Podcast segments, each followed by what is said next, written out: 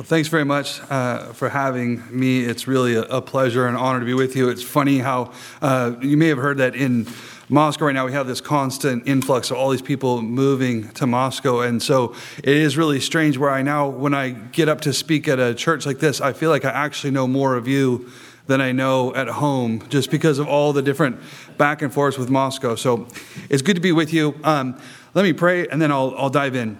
Heavenly Father, I do ask for your uh, blessing on our time now. I pray that this weekend would be uh, formative in our understanding of what you would have us do, particularly in our current cultural moment. I pray that you'd be glorified uh, in our obedience. And I pray you bless our time now. In Jesus' name, amen. Amen. So um, the evangelical church, I would argue, is not predominantly uh, paedo-Baptist or post-millennial, but I want to argue that the uh, the liberal progressive left is. Uh, and that also, not only are they both of those things, that's why they're winning. Uh, what do I mean by that? Obviously, they're not paedo-Baptists in the sense that they're sealing, sealing their children with the mark of the covenant, or post-mill in the sense that they believe that Jesus is on his throne growing his kingdom. And obviously, I actually don't believe that they are truly winning in the ultimate sense, because uh, I wouldn't actually be post-mill if I thought that.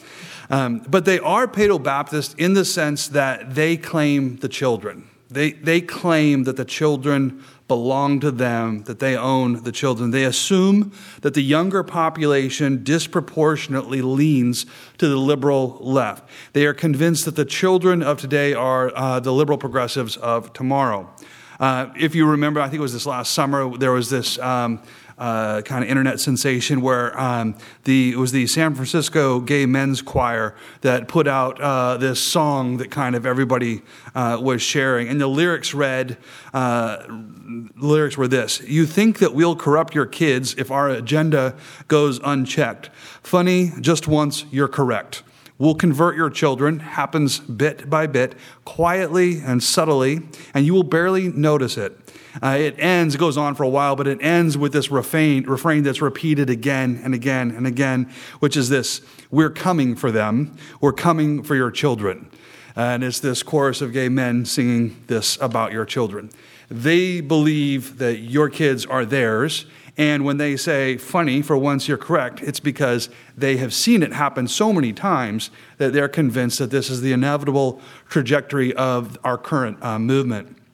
Our new Secretary of Education, uh, Miguel uh, Cardona, has denied that parents are the primary stakeholders in their children's education, and that parents should not be the ones uh, telling schools what to teach. And if you watch, I think it was in Virginia over the last couple of weeks, there's this huge uh, controversy there about uh, whether parents have the ability to give input to the school boards about what their children are teaching. And the school board's been quite emphatic that this is none of your business. We are the keepers of your children's indoctrination, uh, at least in the minds of the school board. Um, the progressive left truly believes that the children belong to them. Um, and I think it's actually really interesting if you think about that, because if you can contrast that with the way the evangelical church has thought about the children for the last uh, fifty, sixty years or so, um, it, the, the, the The attitude that has dominated the way we think about our kids is it's tended to be to question the sincerity of uh, the immature statement of faith that comes from a child. Um, even though Jesus taught us that the child's profession of faith is actually the standard that we should be aiming for. Think of uh, Luke uh, eighteen seventeen. Jesus says, "Assuredly, I say to you, whoever does not receive the kingdom of God as a little child will by no means enter it." Jesus sets up that childlike statement of faith as the, the ideal. And yet we still have a strong tendency to think that a statement of Christian faith can't be tested, um, or it can't be trusted unless it is um, first experienced being lost. Um, if you, I was raised in the evangelical church, and probably many of you can um, sympathize with this. Growing up in the evangelical world, um, I remember, for instance, going away to church camp. Um, every summer, we had this one-week uh, church camp in McCall, Idaho, which was just glorious, and you'd ropes course and water skiing and all this. Um, and we would do a winter camp there as well, skiing at, at Brundage. And, and it was all this fun stuff, but then mixed in with it all was always the speaker. And the speaker, I mean, I loved the outdoor adventure, but the speakers were just always captivating. And I, you know, like every summer, I, you know, gave my life to Christ again. I went forward every single time, um, became a Christian again and again. And um, and the reason why is because it was always a really powerful speaker. And the thing that always um, united them all, it was always a guy with a story, you know, with, with a past. And, and it was always a gnarly, gnarly past. Um, I remember one year it was a guy who, um, he'd been a blackjack dealer in Vegas and fell in love with a casino owner's girlfriend. So essentially a mob boss's girlfriend. And they snuck off and ran away. And there was like high-speed car chases and, and all this stuff. And then they all get converted. And it was like every time it was some story like that, or like, Um, an N F L player telling, you know, gory stories of, of life on the road in the N F L and then getting converted out of that.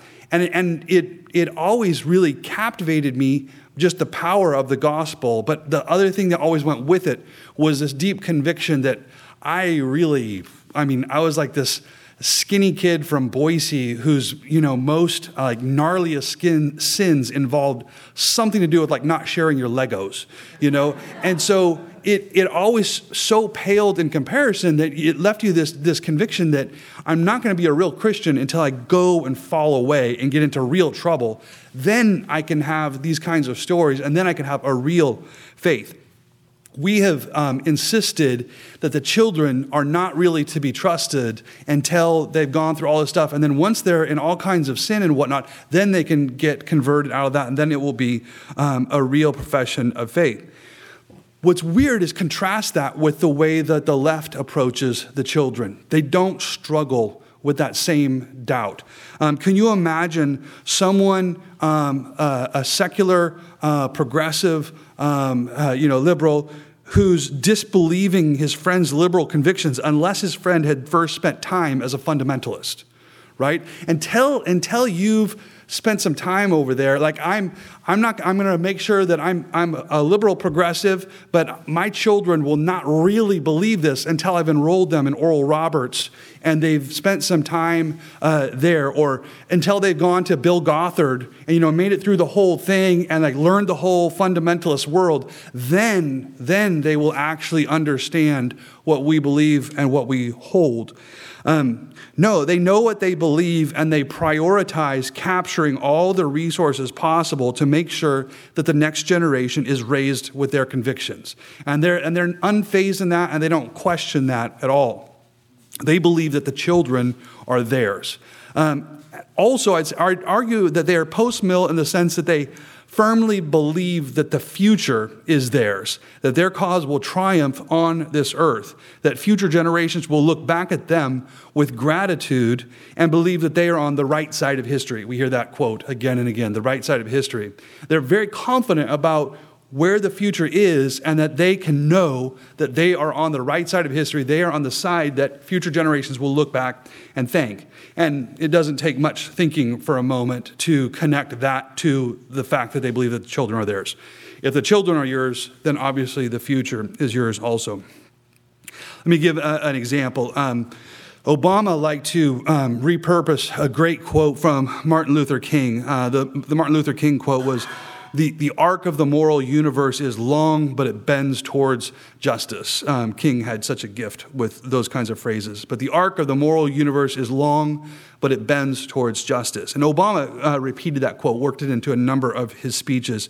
Um, and he plotted the points of the arc of this moral universe in his second inaugural address when he went on to say, "We the people declare today that the most evident of truths, that all of us are created equal, is the star that guides us still, just as it guided our forebears to Seneca, to Seneca Falls and Selma and Stonewall."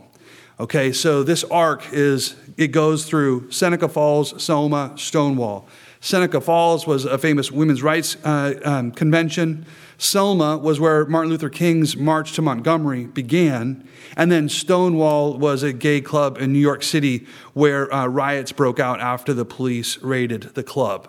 Okay, so those those are the three points on this long arc. The quote then draws this arc of the moral universe, which connects the civil rights movement of the sixties, Selma, to the question of homosexuality, Stonewall, which is before us now. And if you think about that, it's a brilliant piece of rhetoric, because what it does is it attaches the, the stigma of nineteen sixties racism to current opposition to sodomy. Okay, it, it, it, once it's told like that, then your opposition to uh, sodomy is the same thing. It's equal to opposition, uh, or is, is the same thing as uh, racism. Um, the and then since this is one long arc, the progress that we have made as a nation against racism um, that's happened over the last fifty years can then be seen as the very momentum that is projected forward as the future progress that will inevitably be made against so-called homophobia. Okay, that's all just one long, um, um, one long story. Thus, the left can pronounce that it has won the argument on sexual ethics before the conversation has even been had. I mean, you.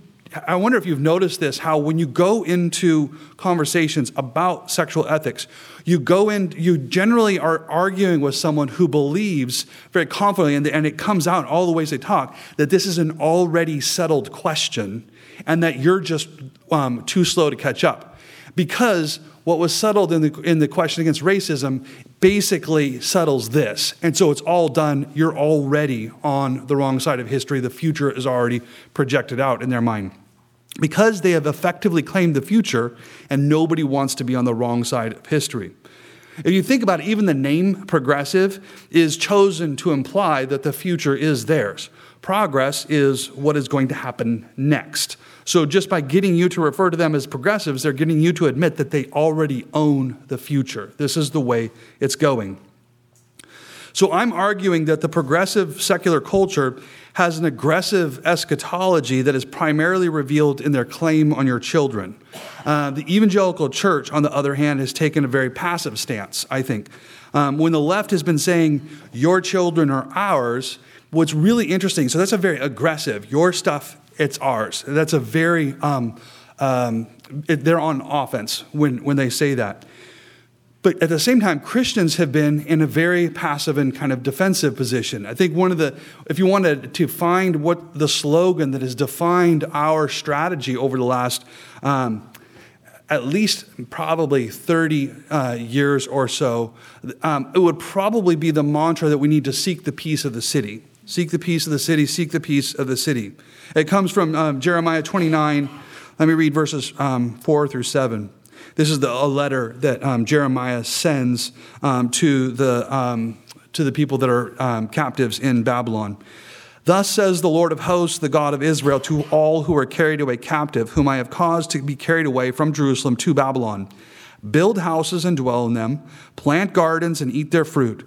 Take wives and beget sons and daughters, and take wives for your sons and give your daughters to husbands, so that they may bear sons and daughters, that you may be increased there and not diminished. And seek the peace of the city, where I have caused you to be carried away captive, and pray to the Lord for it, for in its peace you will have peace. Okay, seek the peace of the city, settle down, seek the peace of the city, because in its peace you will have peace. Um, this this that um, slogan, I think, has really become a mantra for um, for an evangelical focus on city ministry over the past, last two decades. I think if you were to, um, I, I bet probably Tim Keller's ministry in Manhattan most stands out as kind of the embodiment of this strategy, the most notable example. That is, um, here's the city. Seek its peace, as in serve it, Ser- serve the structures of this city, because as you do that and the city thrives, you will thrive um, in its midst. So you don't um, you don't supplant uh, the, the secular culture's systems. You live inside of them as an excellent citizen, right? Um, because if you are a really hard worker and you're um, you're a diligent person, that will cause you to shine, and you'll be promoted, and you will thrive, because your Christianity will make you um, thrive in the way that you serve that secular system. Your your Christian witness then is primarily primarily your quality work for the service of the secular system. Be a good employee. Be an engaged neighbor. Live conscientiously, but conscientiously according to the virtues that are accepted and praised by the secular system, right? That's how you're supposed to live. And when I've heard people um, apply this phrase from Jeremiah, um, it's often started with a very forceful assertion. At least when somebody's trying to um, articulate this as a strategy for how we should live, it usually begins with the very forceful assertion that, look, we live in a pluralistic world. It's pluralistic. And so we have to figure out how to accommodate ourselves to this pluralistic system. And the, and the seek the peace of the city strategy is a way to accommodate that pluralistic uh, system. And the pluralism here usually isn't, um, it u- usually isn't argued, it's just asserted, okay? They just say, look, this is it, it's pluralistic. And if you push on that at all and you say, hang on, hold on a second, it doesn't seem like it's pluralistic, pluralistic. It seems like it's actually very forcefully in one direction. They're not actually tolerating any variation. There's not a lot of plurality here. Um, if you want to push on that at all, you usually just kind of get silenced, and then you'll be um, a, a little bit patronized as being somebody who's naive. Like, you, look, you don't understand. Sophisticated people understand that it's a pluralistic system, and this is how you accommodate yourself to it. And because of this, then we've been dam- uh, we've been dominated by strategies that uh, strategies of accommodating ourselves to the demands of the city. Um, you tend to see like the way we structure our families and whatnot is accommodating the way the way the city tends to demand a um, life of us. Um, it's there's a certain level of salary that's required that means that you got to have a dual income family, and then and your whole family starts to get structured by the demands that the city is making of you. Um, you're dominated by striving to serve within the systems of the city, not building something contrary to, but trying to serve the systems of the city, the schools, the jobs that they that they um, offer you, and and in particular, we tend to be really dominated by um, we we shun behavior that would invite the disapproval of the secular world. Um, so it's probably, I, I'm probably not like um, surprising you too much. I, I live in Moscow, um, and if you watch the internet at all, um, you know that we are always like kind of the, the stink in the room, I, I think, um, because there, there's there's a general offensiveness that often um, permeates uh, the room when, when we're around. And I would say, um, there are lots of ways I can explain what's going on. There's a lot to answer there and whatnot. But I would just say it's actually like a really healthy thing to be at the place where I don't actually care that a lot of people are upset or offended if what was what was done was true and biblical. If that was if what was done was true and biblical, I have to not be embarrassed by it. And there's a lot of elements to your Christianity that are really embarrassing. There are a lot of verses in the Bible that it's really terrifying to publicly admit that you believe that. But I need to learn a disposition that just does not care, that this this is true, and I'm not going to be worried by what it causes uh, the, the world to think of me.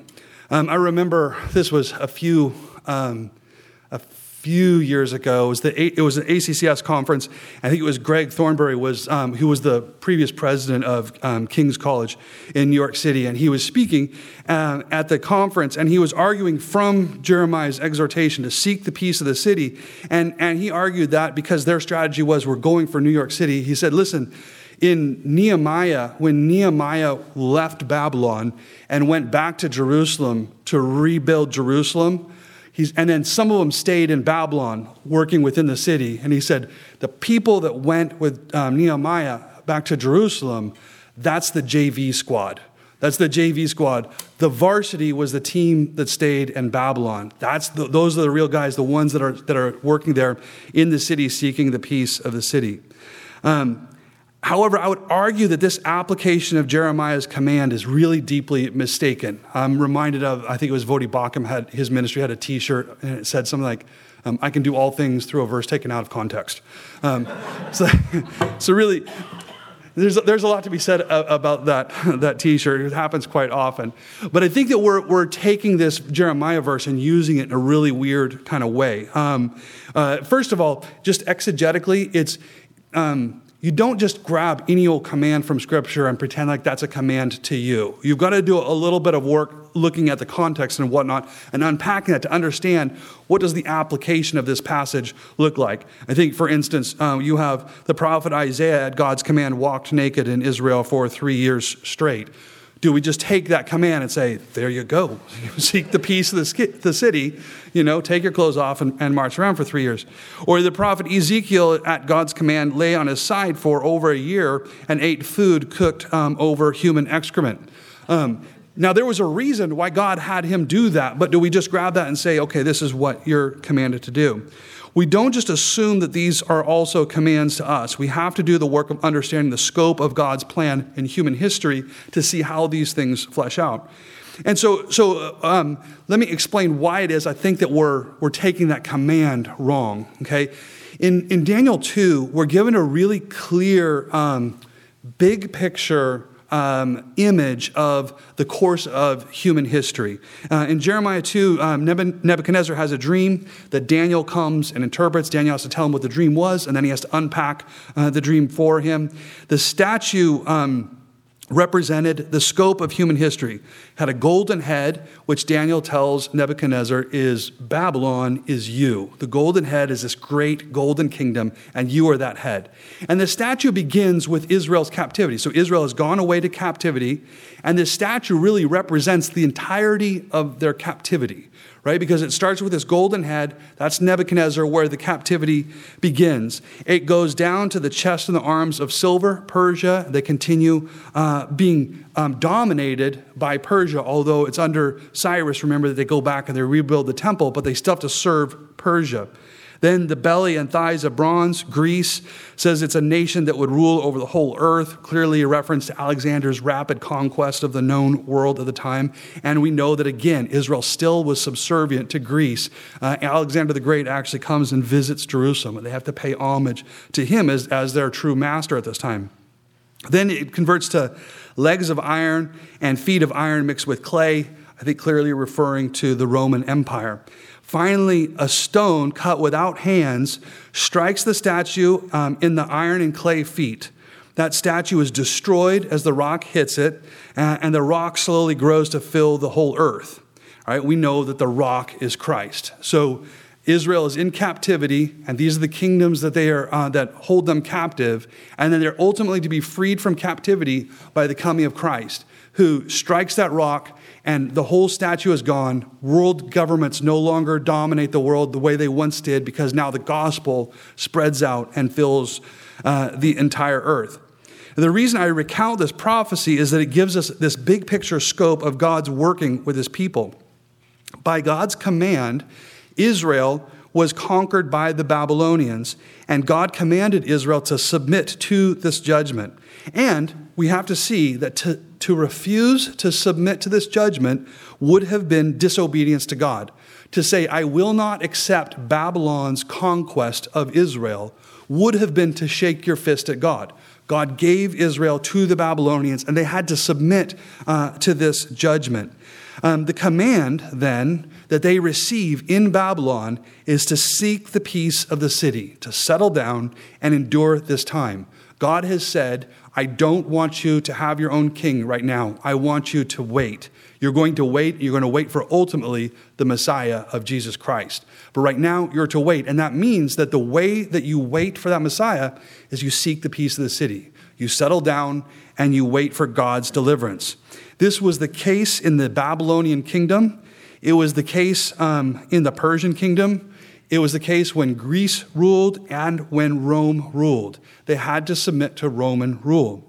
But then, and this is the thing we need to see, everything fundamentally changed, right? The stone came under the Roman Empire, and that statue was crushed, and now that stone is ruling. The rock crushed the statue. The rock is Christ, and his kingdom is growing. Therefore, I would argue that Jeremiah twenty-nine is no longer our marching order. That's not the command. It would, I think it's it's being unfaithful to say that this is the, the commandment we're supposed to be obeying right now. I think we are now fundamentally under um, Matthew twenty-eight. Remember, the stone comes, Christ, and then right before he ascends into heaven, he says, and Jesus came and spoke to them, saying, all authority has been given to me in heaven and on earth. Greece, Rome, Babylon, Persia, all of those have been cast down. All authority has been given to Christ in heaven and on earth. Go, therefore, because I now have this authority, you go, make disciples of all the nations, baptizing them in the name of the Father and of the Son and of the Holy Spirit, teaching them to observe all things that I have commanded you. And lo, I am with you always, even to the end of the age. Amen. Uh, that's how the, the Gospel of Matthew ends. We're not commanded to seek the peace of the city. We're told to pray, thy kingdom come, thy will be done on earth as it is in heaven. That is our current uh, commandment. Now, I understand, just to be clear, that um, uh, seek the peace of the city can have an enduring application for us now. Even passages that don't apply sp- specifically to us, you can still get great wisdom. And I can understand you, how you can apply it to our current situation. I understand people making a wise application of that passage to your current situation. But I strongly object to the idea that we should look at the world around us now and see a similar situation to the situation in which the Jews during the Babylonian captivity found themselves, and to conclude that we ought to deploy a strategy of hanging loose and not rocking the boat.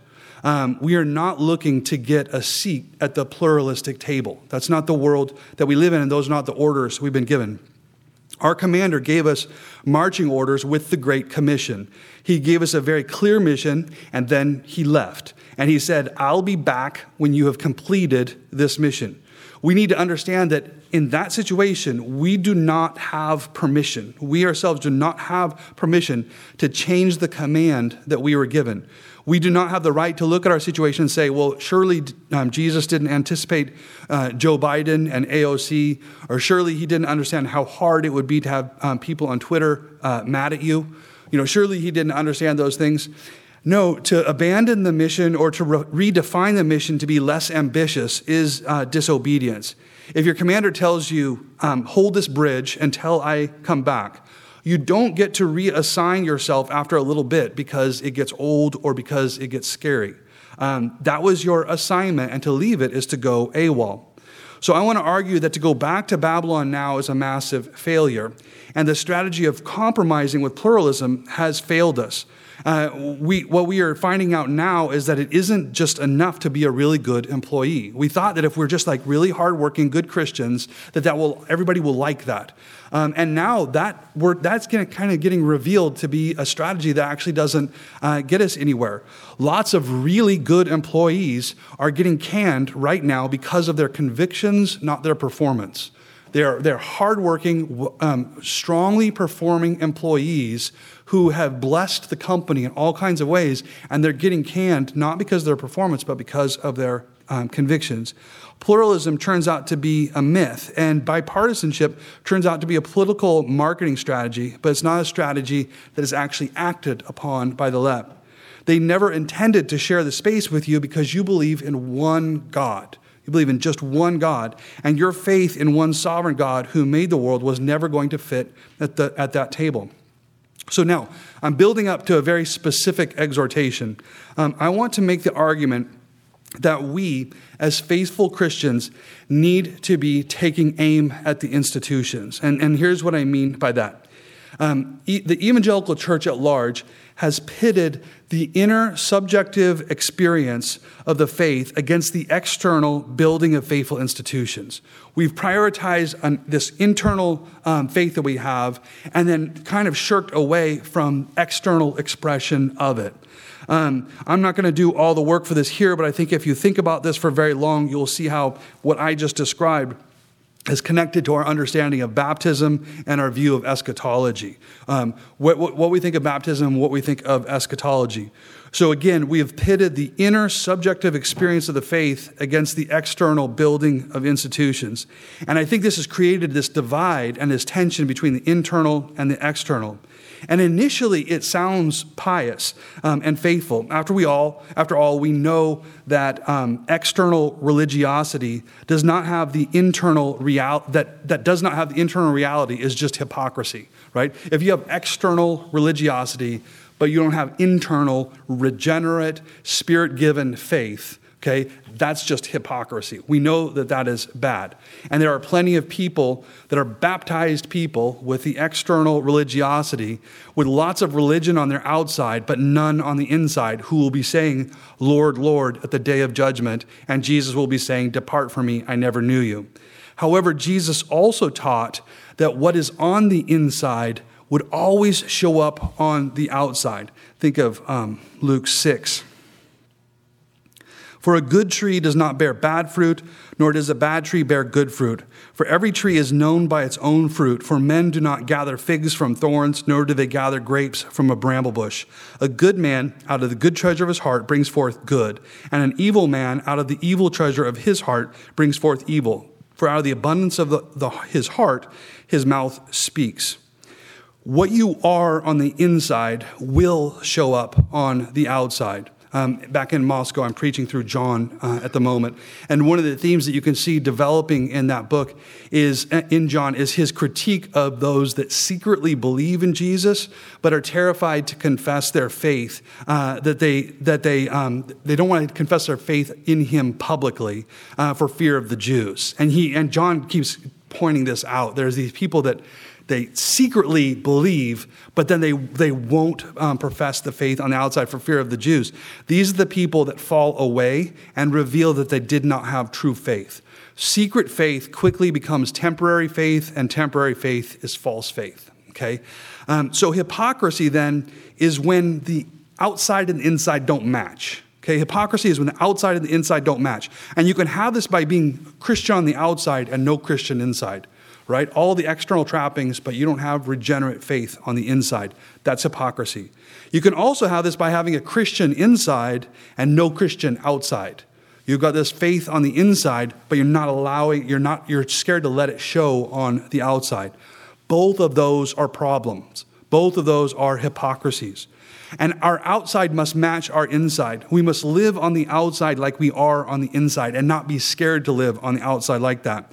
And this is why I'm saying we must retake and rebuild the institutions. We've not done the work, I think, as a church uh, that we should have been doing all of these years. It's really crazy how swiftly everything has flipped over the last two years. Have you just been kind of amazed at how fast things that you thought that I was welcome here, and out of nowhere now everything seems to be hostile to your faith? And it's made me wonder, man, what have we been doing over the last forty or fifty years? Is there is there nothing that Christians have built where where you're still welcome to go to go in there? And it seems like there it's all gone. Um, so I would say we need to build the institutions. And, and let me walk through that a little more specifically.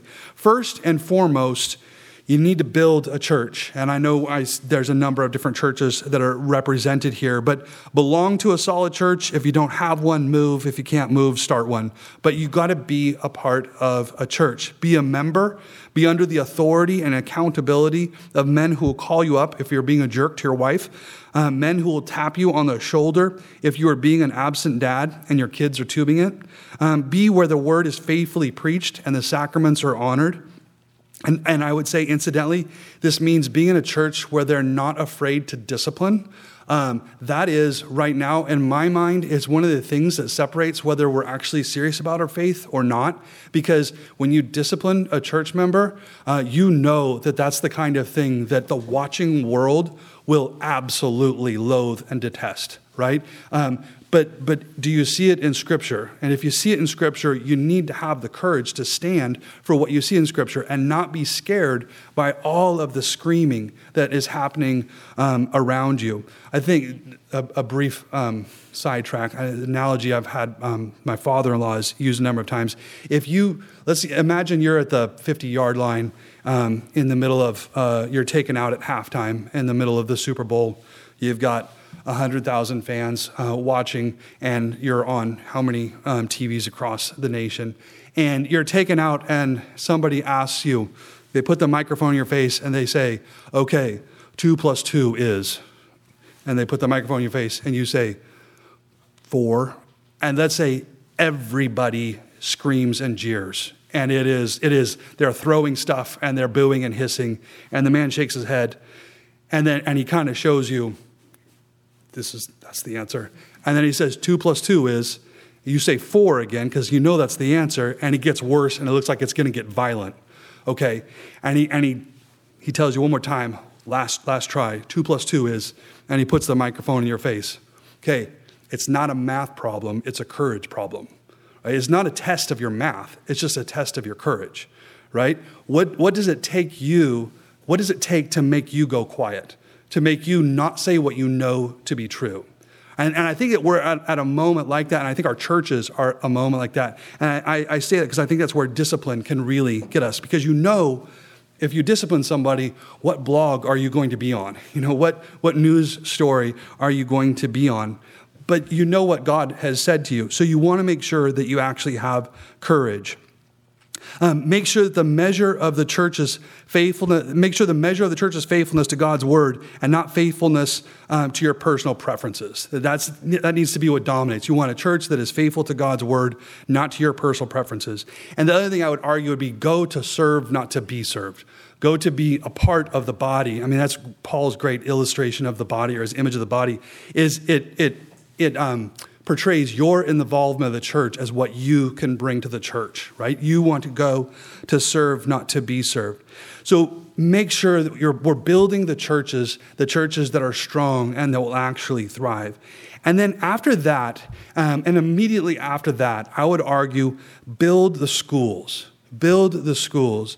And I and I mean the schools, the homeschooling co-op. I'm not trying to pr- privilege one thing um, over another, but I would say build the schools um, because the kids are ours. The kids are ours. The future are ours. The kids aren't ours. They're Jesus', right? They belong to him. And we want to make sure that we prioritize that. Prioritize the passing on of the faith to the next generation over all other ends.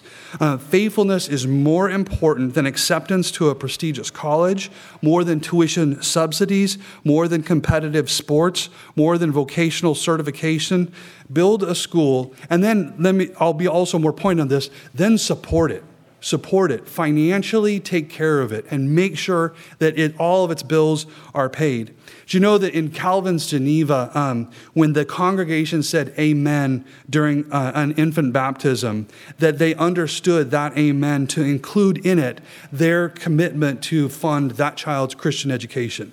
Um, if you look at the um, biography of Calvin, it's really interesting. I can't remember the total number of children he personally funded their education because of that promise that he was making to them at their baptism. But funding their education, not just his own kids, but the children of other people that didn't have the money, he prioritized making sure that that was covered. Um, The um, so build the schools and fund them. And if all of your kids are graduated, then you're in a great position to keep giving to the local school, because these kids, not just your kids you have at home, but these kids in general are ours because they're Jesus's. And so we need to make sure that we're actually taking um, care of them. Keep paying after they graduate. Um, If Mo- Moscow, where I am, it's a very unique kind of community. And one of the things, it just has a very powerful community sense. But I think one of the key ingredients to that whole thing is you've got some um, some ridiculously gifted men in pulpits there, and the churches are powerful. But even um, alongside that, you have Logos School, New Saint Andrews, and a community that is funding these um, these institutions. And the result of it is this really um, powerful community where um, where you as an employer um, can know that you have a whole um, you know a whole rank of great future employees that are coming up in your midst, and you're paying for their education because you're giving to those schools um, to help make sure that they have this Christian education. So prioritize the schools. And I and I wasn't I I, I wasn't asked by any of the headmasters to solicit donations, but. But I, I would really, no matter where you are, I would really think about what is the educational institution near you that needs funding, and do you have the ability um, to help it?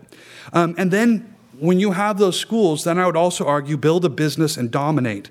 Be the best so that you can employ other Christians, make lots of money so that you can support other Christian ministries. But um, I don't think it is wrong to be ambitious and to aim for the top, to be somebody who I want to I want to not just work at a company, I want to own a company, I want to run a company, I want to be a leader. That is not wrong when it is pursued with a desire to serve Christ. And I and it is it is not a myth that there are very, very wealthy and successful men whose entire business is about funding the church and funding the ministry. And I, it's a glorious thing to see that kind of man getting God's blessing so that they can actually build a whole community around them. We're blessed with a number of guys like that in Moscow, where they're very successful, but it is truly for Jesus because they are they are funding so many things um, because of it. It's not to serve your flesh, but it's to take your company and to serve God with it. Um, I'm, I'm, and I'm really focusing on this because I, I think right now, that as a church, we're quite discouraged. Um, you, you see this massive deplatforming kind of uh, across our nation. And, and even if you might be post-mill, you feel pre-mill in everything that's going on around you because it all feels like it's falling apart. But I want to argue God's word says we win. All right. If you see it in the text, that's all you need. You don't need to see it around you. If you see it in the text, then it's there. Jesus said, go establish dominion here. Pray that his will would be done on earth as it is in heaven. And the way it's going to happen is by the spreading of the gospel. So we don't need to be rattled by all the things that are happening around us. We need to be ambitious in actually building the th- the, the institutions that we should have built uh, fifty or sixty years ago.